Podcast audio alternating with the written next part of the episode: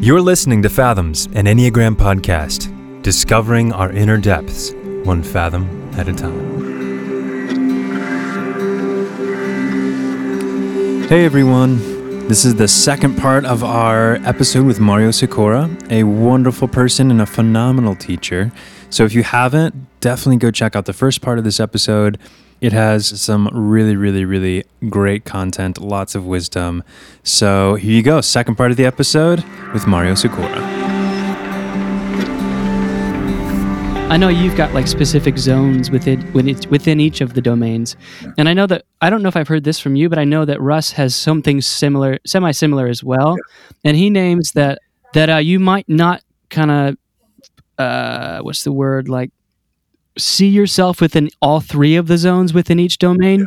I wonder if you do the same with that, and I, I would wonder if too, like maybe if you've got if you see yourself in heavily in two of the zones within that domain, then maybe that would make more sense, or you'd see that even harder. But you know, if some of that kind of plays into this, some of this as well. You know what I mean? Yeah. Is it making sense? Yeah, yeah. Yeah, a- absolutely. So, uh, yes. So, um, you know, I, I, I, know Russ well. We've taught together, um, you, you, know, done weekend workshops together, that sort of thing. And uh, so I know a bit about his approach to this. We usually talk about other things when we, we uh, train together. So he kind of, you know, we've developed these ideas independently, but I think there's certainly some overlap there. Mm-hmm. But to your point, I've yet to meet anybody who's quote unquote good at everything in a particular mm-hmm domain. Yeah. Right. Mm-hmm. So if you take these different categories, and I think he does five of them or something, I'm, I can not quite remember. But so if you take, you know, sort of these five categories in the, you know, the the navigating domain, yeah, nobody's going to be equally good at all of them. And mm-hmm. some people, some of them are going to be more interested in some. So if I think about the preserving domain, for example, some preservers are much more focused on the nest. Some are much more focused on their physical well-being yeah. and safety and right. security. Some are real process oriented. Now, some of that has to do with the influence of the strategy. Right, okay? right. Um, but some of it, you know, there's lots of reasons why this could happen, right? I mean, there are people who go into a career that can shape you know how their instinctual bias expresses itself and where they develop skill and where they don't right? Um, you know for example you might get somebody who goes into accounting right? And so they become really good at the math part the numbers part the money part of the preserving domain but they're not quite as good at the you know the the, the self-care part of it.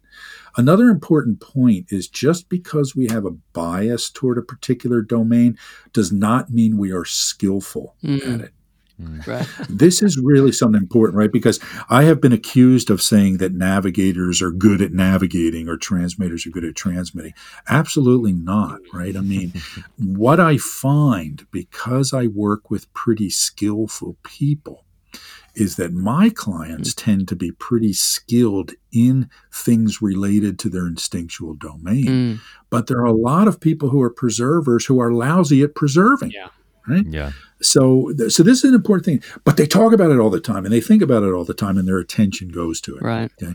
So there's a big difference between skillfulness and attention to a particular mm-hmm. area. That makes so much sense. Yeah. And the thing I want to point out about these um, these zones or these domains is that they're not fixed categories, right? For me, these are sort of you know arbitrary categorizations, right? So that's why you know it, you know Russ and I I think overlap in some areas, and then there's differences in some others. But the differences are not contradictory; mm-hmm. they're just differences in focus and attention. Mm-hmm. mm-hmm. Um, so I, I, I want to be clear about that, right? So I don't want to I don't want to come across like I'm presenting some sort of dogma about the way these things break down.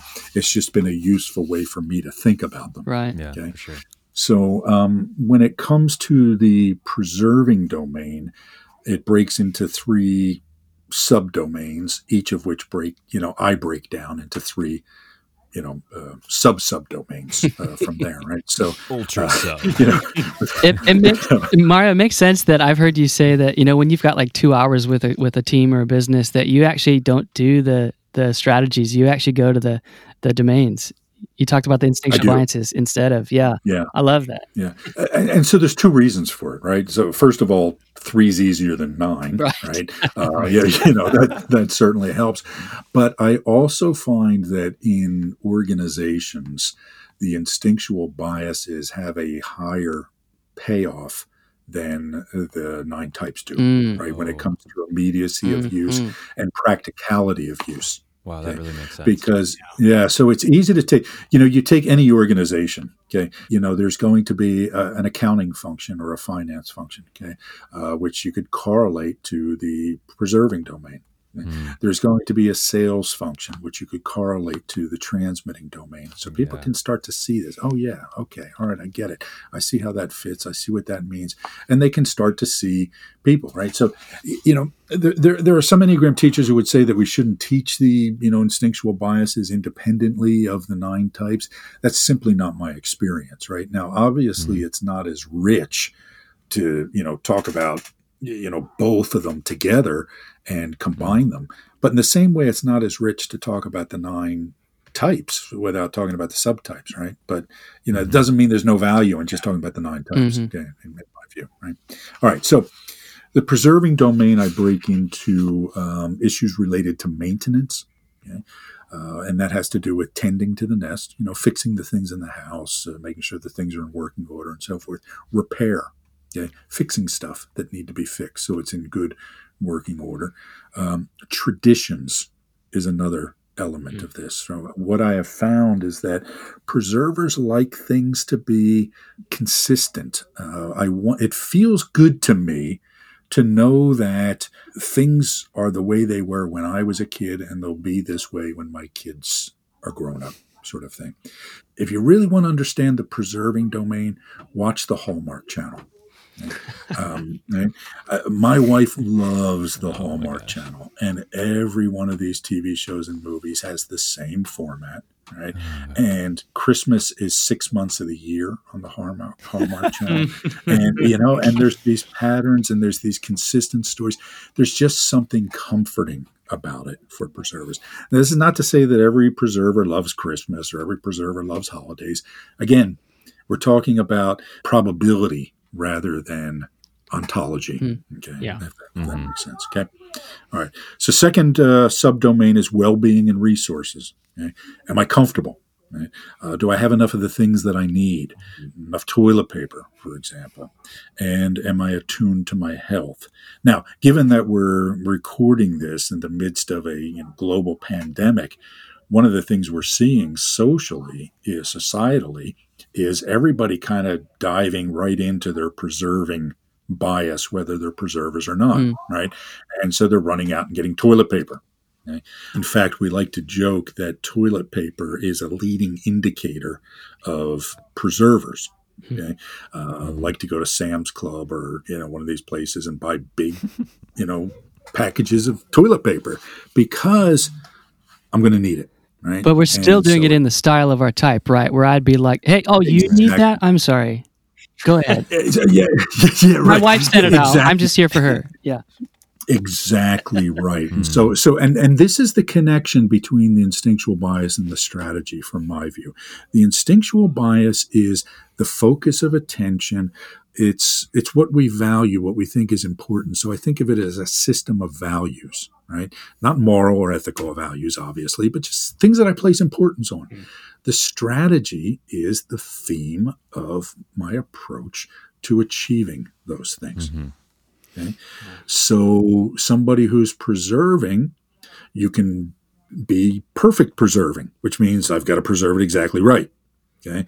This is the stereotype of the one, right? The picture's got to be straight, you know, everything got to be picked up, every all the dishes have to be cleaned, etc. Okay. Now, contrast that with a navigating one, right? Navigating ones, you go into their house and you're going to say, yeah, this isn't a one. Look, there's towels on the floor, there's this, there's hmm. that. But they're- they're not striving to feel perfect in the preserving domain. In fact, it's the thing they care least about. Right. So they're not going to worry about it. They're going to be per- Mm. perfect, however, in the way they interact with other people. I'm not going to say the wrong thing. I'm not going to offend somebody. I am not going to violate protocols, right? Yeah. So there's this interface between the two elements of the Enneagram from my view. It's good. Right. To finish that point, I've also heard you, uh, or maybe read that you describe it as your instinctual bias is what we what you want, and your type is how we get it. Is that accurate? Uh, yes, yes. Okay. So the bias is yeah, it's it's what I value, what I pay attention to, what I am after, Yeah. and the strategy is how I go about getting it. Yeah. Okay. Right Yeah. on. Third subdomain in the preserving domain is security. Okay, so am I safe? Now here's one too that's really important. So the second sub subdomain I have here is relationship. And I really don't like the term one to one for the transmitting Yeah. or sexual subtype, right? I have seen it to be the root of so much mistyping because what I find is that people who are preserving are very focused on the one to one relationship right? because Mm-hmm. she makes me feel safe. Okay. I'll give you a quick story if I could. So I was in Spain. I was doing a, a, a workshop, and I'm walking through Toledo with my friend, uh, with a friend. But Toledo's this great medieval city. I don't know if you've been there, but it's, a beautiful place. And um, now, when I would travel back in the pre-COVID days, I typically, you know, uh, my wife wouldn't call me, right? Because I traveled so much, she didn't know what time zone I was in. She was worried about uh, waking me up, all this sort of thing. So, so we're walking along, and my phone rings, and I see that it's my wife, and I thought, oh boy, I better get this, you know. And I answer it, and I say, hey, sweetie, is everything okay? And she says, oh yeah, everything's fine, right? And I said, oh, okay. I'm just a little surprised. You usually don't call me. And she says, no, you know, I was just thinking how much I missed you last night. Hmm. Mm. And so I'm starting to think, wow, that's pretty cool. You know, we've been married, you know, 15, 16 years. You know, I've still got it. You know, she's, you know, I, and uh, and then she says, yeah, because it was really cold here last night, Hmm. and you're always so warm, and so you know, so I missed you. Now that's how a preserver, Right. you know, does relationship, right? It's you know, it you make me feel safe. Right, uh, you guys are probably too young to remember uh, All in the Family, but the you know a preserving relationship is Edith and Archie Bunker. right. Okay. Right. It's not, you know, Angelina Jolie and Brad Pitt and Mr. and Mrs. Smith or something, right? That's that's two transmitters in a relationship. Yeah. Yeah. All right. So um, Yeah. anyway, so this idea of relationship is really fundamental to uh, the security element of the preserving domain. Mm.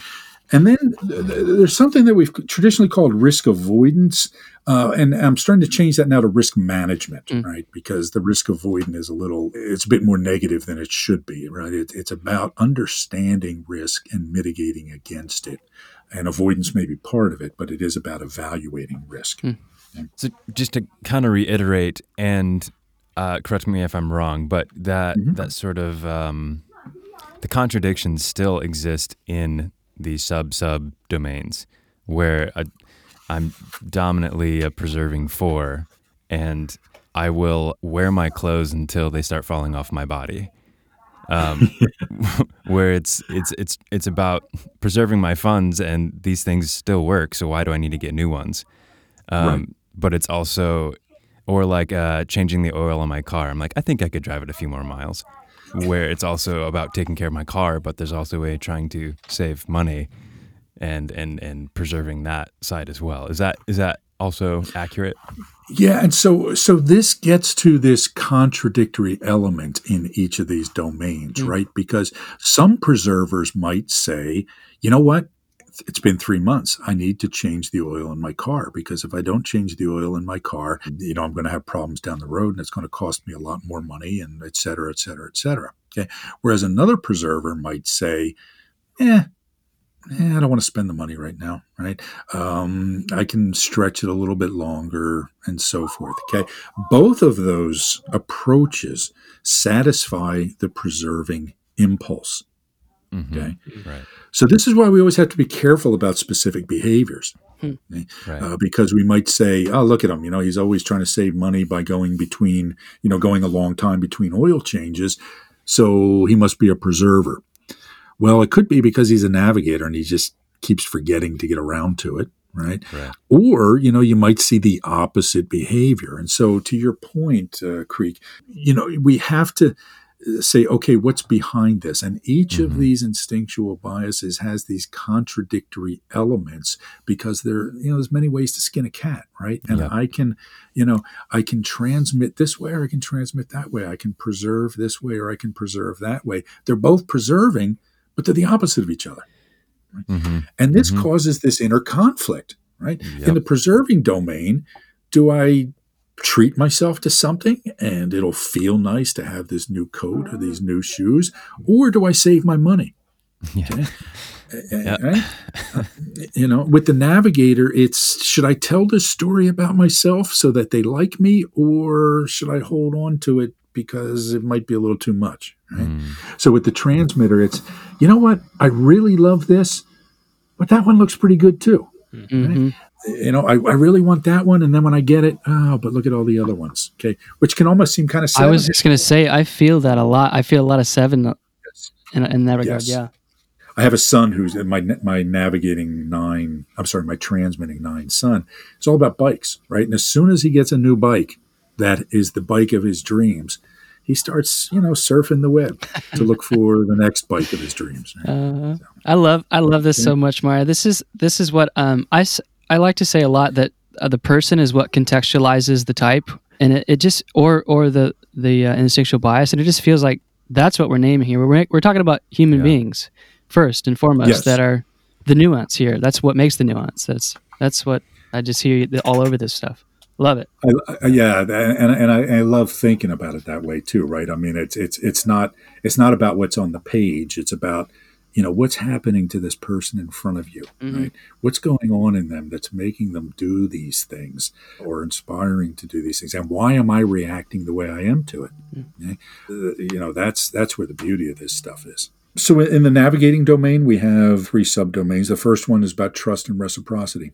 It's information exchange. You know, we talked about the gossip thing earlier, but when you think from an evolutionary perspective, why information is important is because it lets me know who I can trust and who I can't. And that's really important for us, right? I mean, that's, you know, we're, we're again, we're a social species. And for our ancestors, that was really important, right? If I share food with you today and put myself at risk in doing so, are you going to share food with me when I need you to? Mm. Okay. And if you don't, how am I going to make sure that you, you know, we I get some sort of justice in this? And one of the ways I do that is by sharing information about you. Okay. So if if Seth Abram, you you know you uh, cheat me in some way, Never. well, I'm going to go to Creek and I'm going to. I, I know you win. this is highly hypothetical, right? um, you know, uh, but um, but you know, if you do, I'm going to go to Creek and I'm going to go to Drew and I'm going to say, hey, you know what Seth did, right? And then, you know, now you're going to start to feel a bit of shame and you're going to say, yeah, either I better make this right or maybe I shouldn't do it again because before I know it, nobody's going to want to interact with me. Hmm. Nobody's going to want to be my friend, and that's a problem for me if I'm a member of a social hmm. species. Okay. So, uh, information exchange, group coherence fits into that, right? How do we make sure that the group is functioning? Well, the way we do that is by creating mores and norms that people start to know about, and people start to tune into and adhere to. It has to do with trade, right? Can I trade with you or, or not? The second category or subdomain is around status and identity. Okay. Who am I? Right? Where do I fit into this hierarchy? So it's about pecking order. Okay. Where do I fit? Now, not every navigator wants to be at the top of the pecking order. Some types are more likely to want to do that. Like an eight, for example, probably wants to be, you know, at the top of the pecking order. Uh, but we just want to know where we fit, right? Whether I'm at the top or the bottom or, or wherever I am. There's an element of role clarity here. What am I responsible for? What are you responsible for? Again, this really translates to organizations very well, as you could imagine. There's an element of reputation management. Okay. Who am I? And what do you think of me? And how can I manage what you think of me?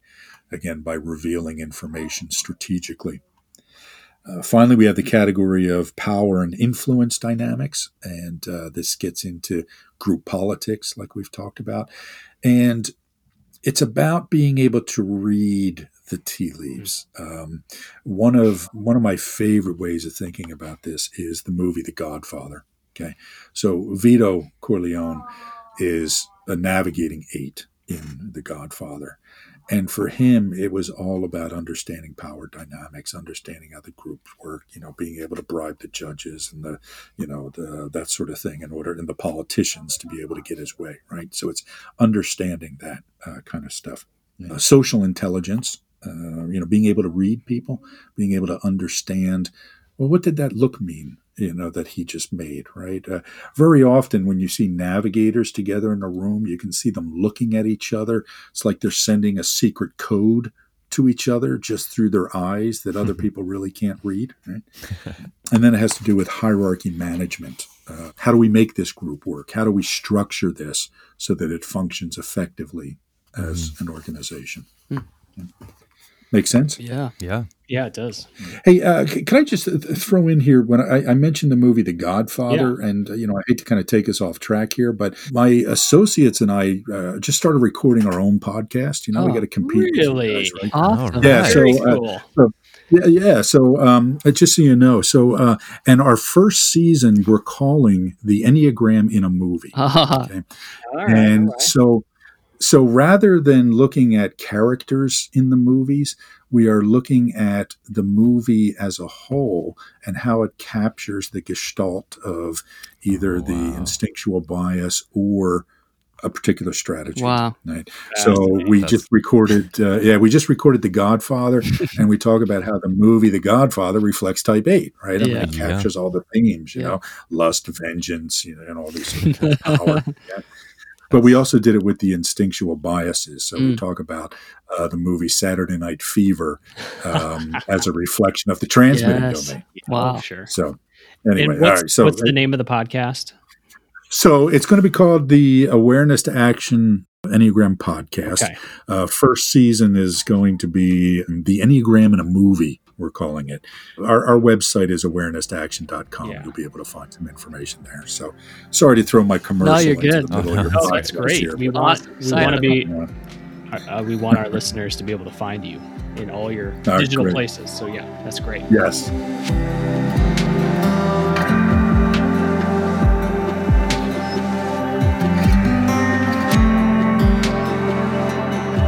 All right, so uh, I was about to get to the transmitting domain.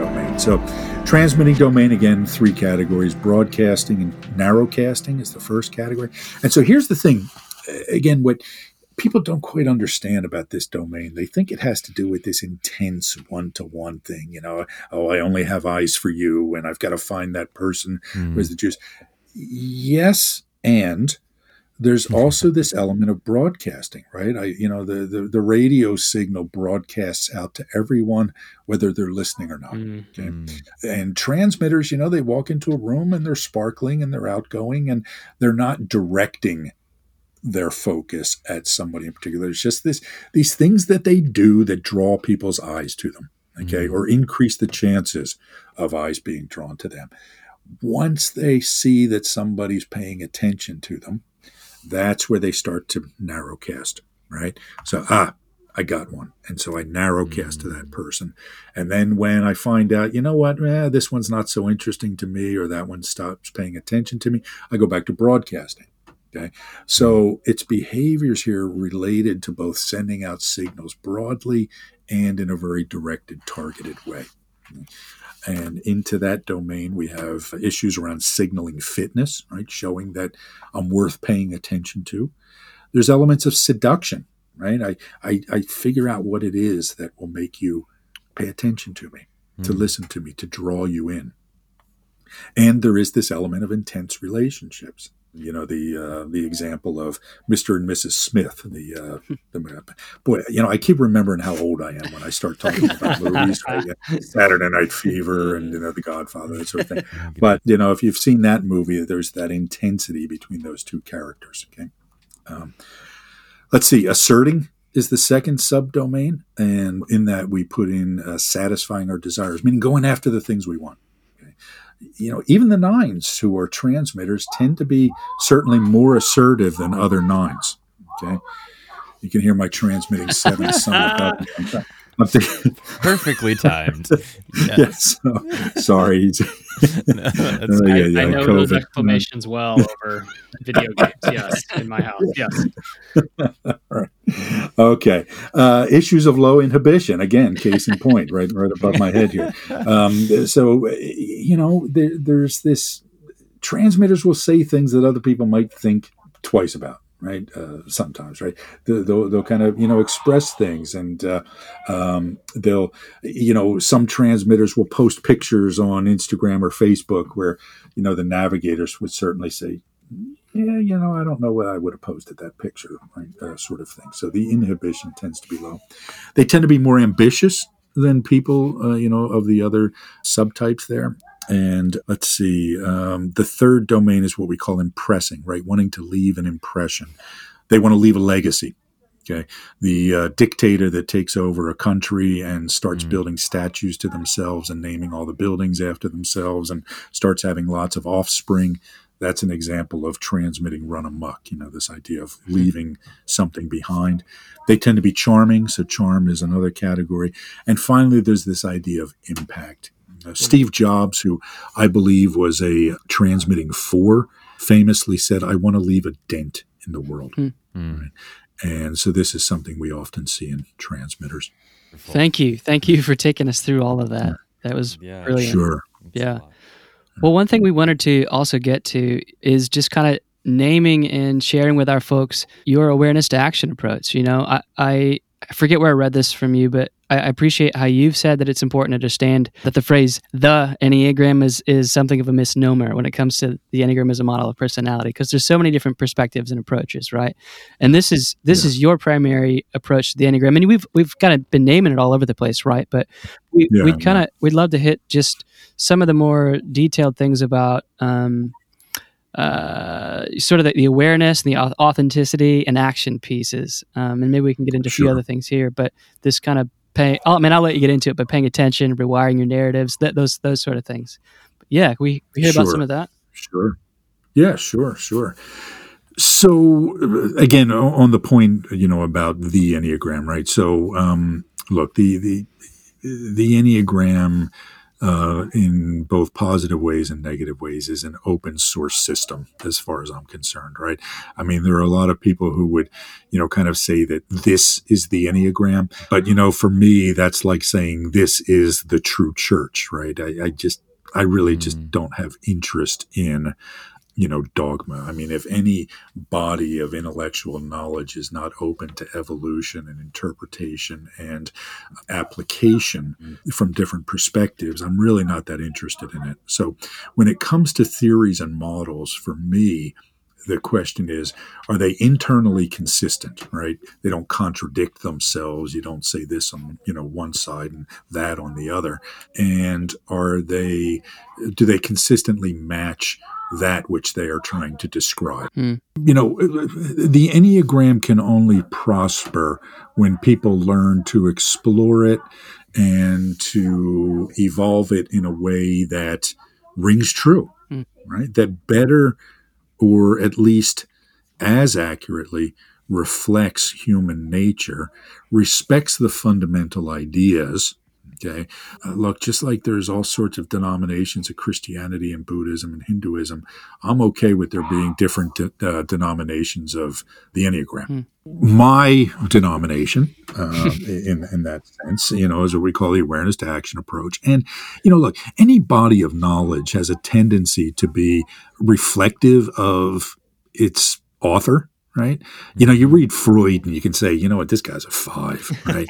and you know, and you read Jung and you say, oh, there's a whole lot of four going on here, or, you know, whatever it is, right? So my approach to this is very specific to me, and or I'll say reflective of me, and it shows what my values mm-hmm. are, and those values mm-hmm. are simplicity, clarity, and utility.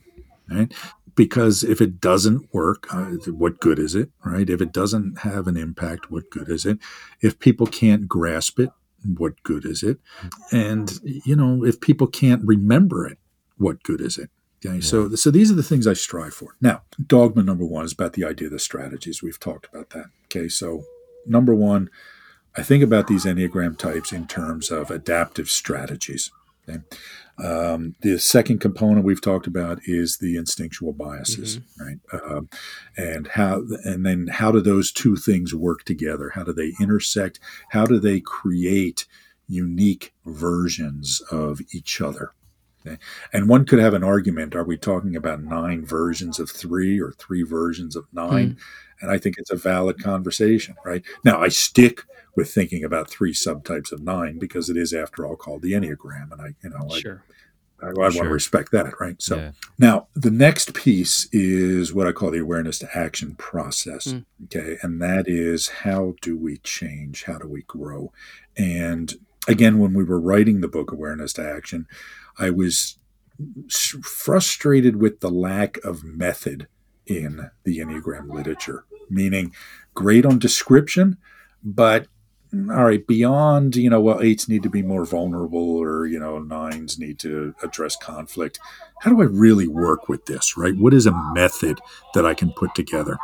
And so I was reading again Naranjo and Sandra Maitri's book, The um, Spiritual Dimension of the Enneagram. And they both in both of those books, they describe the inner triangle and how it represents how we go to sleep to ourselves. Right? And I thought, well, this is interesting. If the inner triangle represents how we go to sleep to ourselves, maybe we can just kind of reverse it and it tells us how we wake up to ourselves. Mm-hmm. mm-hmm. Okay. So I started messing around with, well, what does that look like? Okay. And so what I ended up coming up with is that uh, 0.9.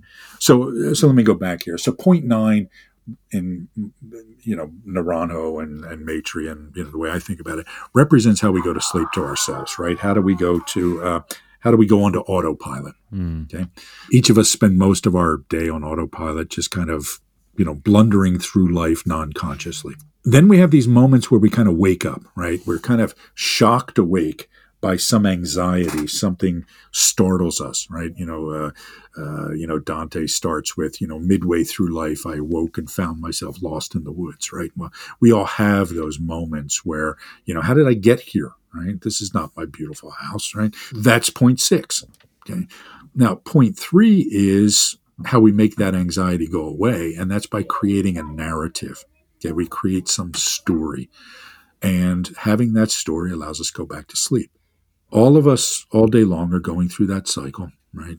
Autopilot, shocked into you know some sense of uncertainty, creating a narrative to put structure on our world that allows us to go back on autopilot. Now, this is not a bad thing. Yeah. Okay? I got four kids in the house, right? I can't spend time being present while I'm brushing my teeth. Okay. Mm-hmm. Uh, I, I, wish I could. You know, I go to a Zen retreat, sure, right? But, you know, I got stuff to think about. I got stuff to do. I, you know, I got to get moving with this. So it's a good thing I can brush my teeth, tie my shoes, for the most part, drive my car without having to be totally present and awake. Mm-hmm. Okay. Now, we reverse that. Point nine starts with awareness. Okay. We have to pay attention. And for me, you know, there's lots of talk in the Enneagram, you know, about being present and, you know, and I even hear people using, you know, kind of presence as a noun or a state or something like that. And that's fine. But okay, well, what do I mean by that? What I mean is I'm paying attention to what's happening to me. Okay. Mm. So I pay attention. Then I have to recognize my patterns. What is it that I'm doing? Um, this is where the Enneagram comes in, right? Well, Mario, you know, you're probably doing one of these eightish things again. Okay. Mm-hmm. Uh, so I start to see the pattern and I start to say, okay, well, instead of doing this, I want to start doing that, right? So I create a goal for change. Yeah. Now, all three of these sort of sub steps fall into the awareness piece of the awareness to action process. Okay? Pay attention, recognize my patterns, set a goal for change. Now, setting a goal for change is easy, changing is difficult. Mm-hmm. Reason change is difficult is because most of the things I do, I do for a reason. And when you ask me to give up some behavior, you're asking me to give up some value that was satisfied or some result that I used to get through that behavior. Okay. Mm. And that's not appealing to me. So, one of the reasons we resist change is because when we abandon an old behavior, we have this fear we're losing something, right? We're not going to get some fundamental need met. And what the Enneagram shows us is what is at the heart of that fundamental thing we're afraid of losing. So Seth Abram is afraid of losing his state of inner peace. Okay. I am afraid of losing my feeling of being powerful. Right. Mm-hmm. Creek is afraid of losing his uniqueness, etc. So what we have to do in this second step of the awareness to action process, which is what we call authenticity, it's a rewriting of our story in a way that resolves this inner conflict we have when we start to fear that we're losing something. Mm. Is that clear enough, or yeah. should I give an example? I think that's I think that's clear enough. Yeah. yeah. No, okay. Great. Yeah. All right. Okay. So once I rewrite my narrative in a way that creates space for a new behavior, then I have to create an action plan. Okay, that's step three of the awareness to action process action. As an eight, one of the things I've always wrestled with is being nice to people. Okay, you know, you meet me, you might think I'm a nice guy, but a lot of the times I'm not. Okay, a lot of times I, I you know, if I'm rude to somebody, you know, well, okay, you know, sorry, but I'm not going to lose any sleep over it. Mm-hmm. Why? Besides just being a jerk, there's this narrative in my head that says being powerful means that you be how you want, and people can't tell you how to be. Okay? People have to be nice to you. You don't have to be nice to them. So when somebody comes along to an eight and says, you know what, you need to start being nicer to people, you need to be vulnerable, you need to be this, you need to be that, what the eight's thinking is, get away from me. I don't have time for this. Right? but if you say to the eight, you know what, you could be more powerful if you're nice to people. Hmm. The eight says, hmm, tell me more. Right? And so when I'm working with an eight, what I'm helping them do is to understand how they can redefine what it means to be powerful so that being nice to people can actually make them more powerful. Mm. Right? Hey, look, if you're nice to people, they're going to want to help you. Right? Mm. If you're nice to your employees, they're going to work harder. If you're nice to your coworkers, they're going to be more collaborative. Now you're speaking the language of that person's fundamental system of values, right? And it makes them want to change. Yeah. Okay? Now, the trick when it comes to the action plan is it has to be specific and it has to be, I say, unambitious, right? Meaning, don't try to make a universal change. If you're working with an eight and you're telling them to work on being nice, don't expect them to try to be nice to everybody. Mm. Give them a target audience. You know what? Be nice to your wife and kids for a while. See how that works. Okay. or be nice to the clerks at the supermarket. Okay. And make that your goal because the beauty of the brain is that it loves to habituate mm. things. Mm-hmm. And what the eight starts to see is, you know what? I've gotten into the habit of being nice to my wife. And, you know, I accidentally was nice to the clerk at the supermarket the other day, right? Mm-hmm. Because my brain habituated this behavior. Oh, that's interesting. Yeah. Right. Yeah. So that's the process that we go through. Yeah. Would you say, Mario, that's kind of expanding your expression or your perspective or idea of what power actually is then? Absolutely right. Yeah. Okay. So, in you know, my implicit definition, my non-conscious definition of power means I treat people how I want and screw them if they don't like it. Okay. now, most states aren't even aware that they're doing that, mm. you know, and uh, and so then you start to say, well, you know, a lot of different ways to be powerful. Yeah. Okay? Yeah. And and the work for the eight, you could take that one idea and continue to expand on that. Mm. Well, what's another way mm-hmm. that you can be powerful? That's adaptive, okay? That is pro social. Mm. And then what's another way? And what's another way? And then what starts to happen is the eight starts to get this freedom from this fixation on power and it starts to again it starts to leave you alone for a while yeah. right yeah and that's the uh, idea it, yeah my mind instantly is going to all the other strategies you know like sure. my own yeah, there's more than one way to be outstanding right and, absolutely and, mm. and at times when i've you know tripped over myself it's because i was fixated on a particular way to be outstanding right mm. yes and not going yes. through this process of awareness and authenticity and action, specific action, right? To yes. open my yes. eyes, so to speak, to a different way to be mm-hmm. outstanding. Yeah. That's good. Yeah. There's really only one way to be unique. So, uh, I'm, Oh, you learned So nothing. here- here's what I'm the exception, obviously. so here's what I always tell fours, Creek. Stop being like every other four. Okay. Uh, and Oh, you cut me to the core there. Yeah. oh man. so, uh, uh, Drew, you made you made an excellent point. So let, let- let me let me touch on that a little bit, just to give an example, right? So, uh, you know, I work with threes all the time, in you know my uh, corporate coaching, and almost always they struggle with delegation. Yeah. They struggle with giving things to other people to do. Why? Because they could do it faster and better themselves. Right? Now, the problem is, is that they end up doing all their subordinates work for them. Okay? So when I'm working with a three, I say, you know what? You've gotten to where you are by being an outstanding doer. But now you're a leader. Okay. So let's think about what it means to be an outstanding leader. What are the qualities of an outstanding leader?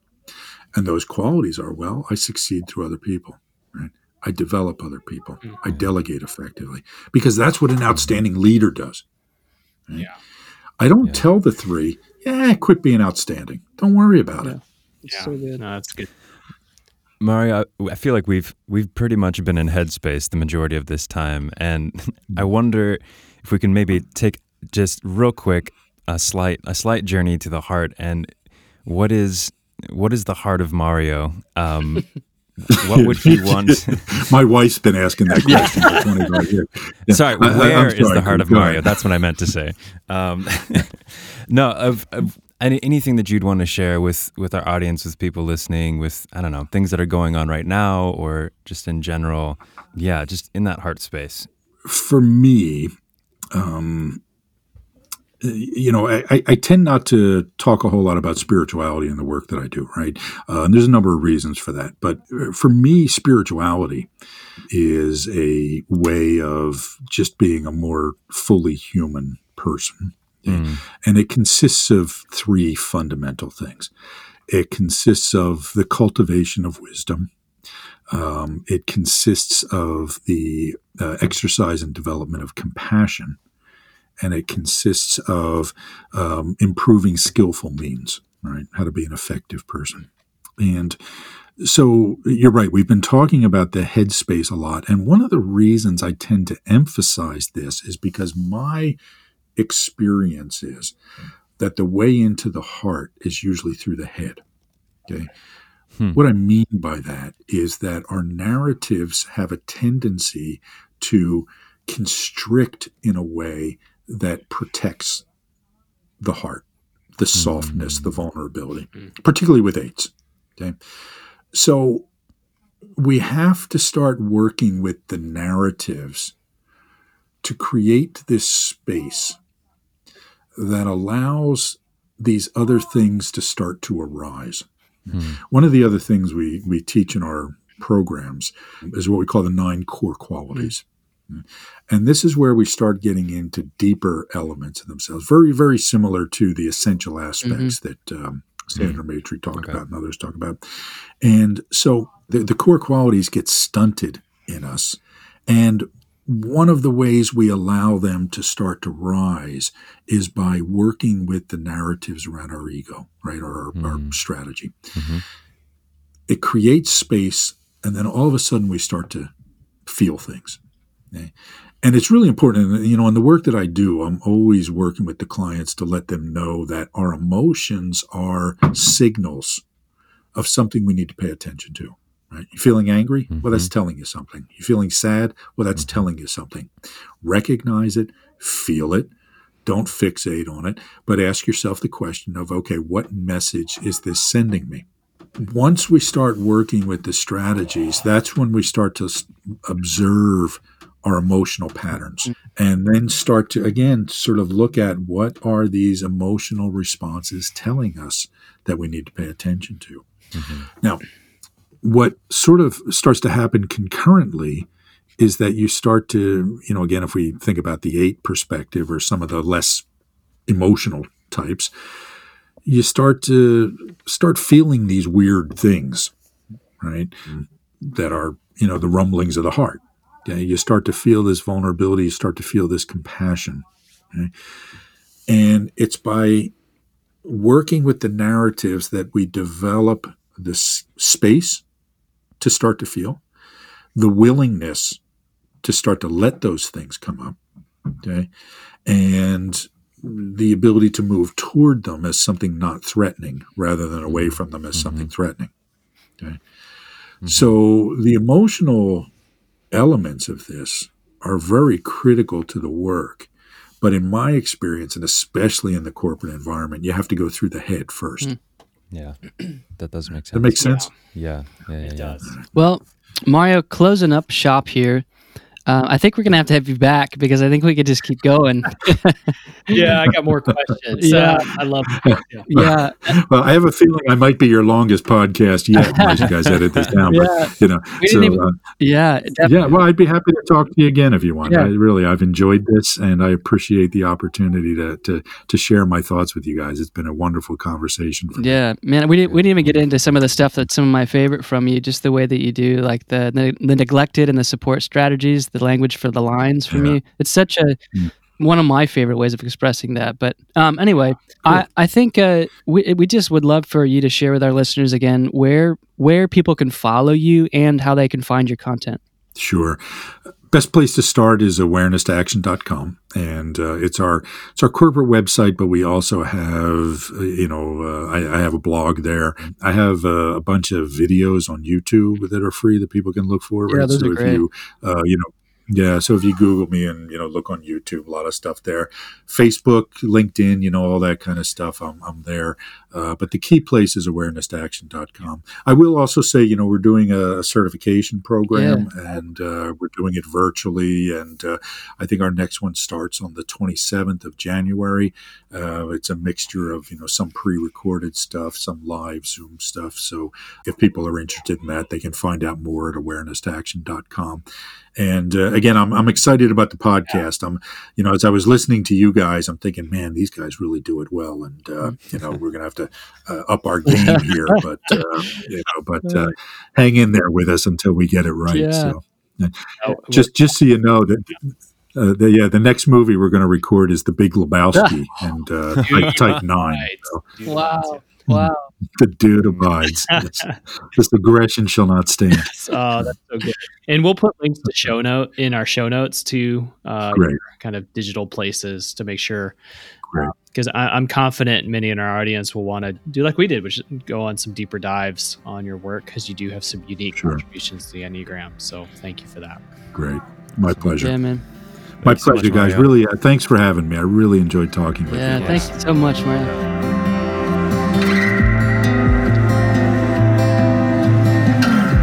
Thanks for listening to this episode of Fathoms, an Enneagram podcast. If you found this episode helpful in any way, consider sharing it with a friend or family member. We are so honored to be on this journey with you, discovering our inner depths, one fathom at a time.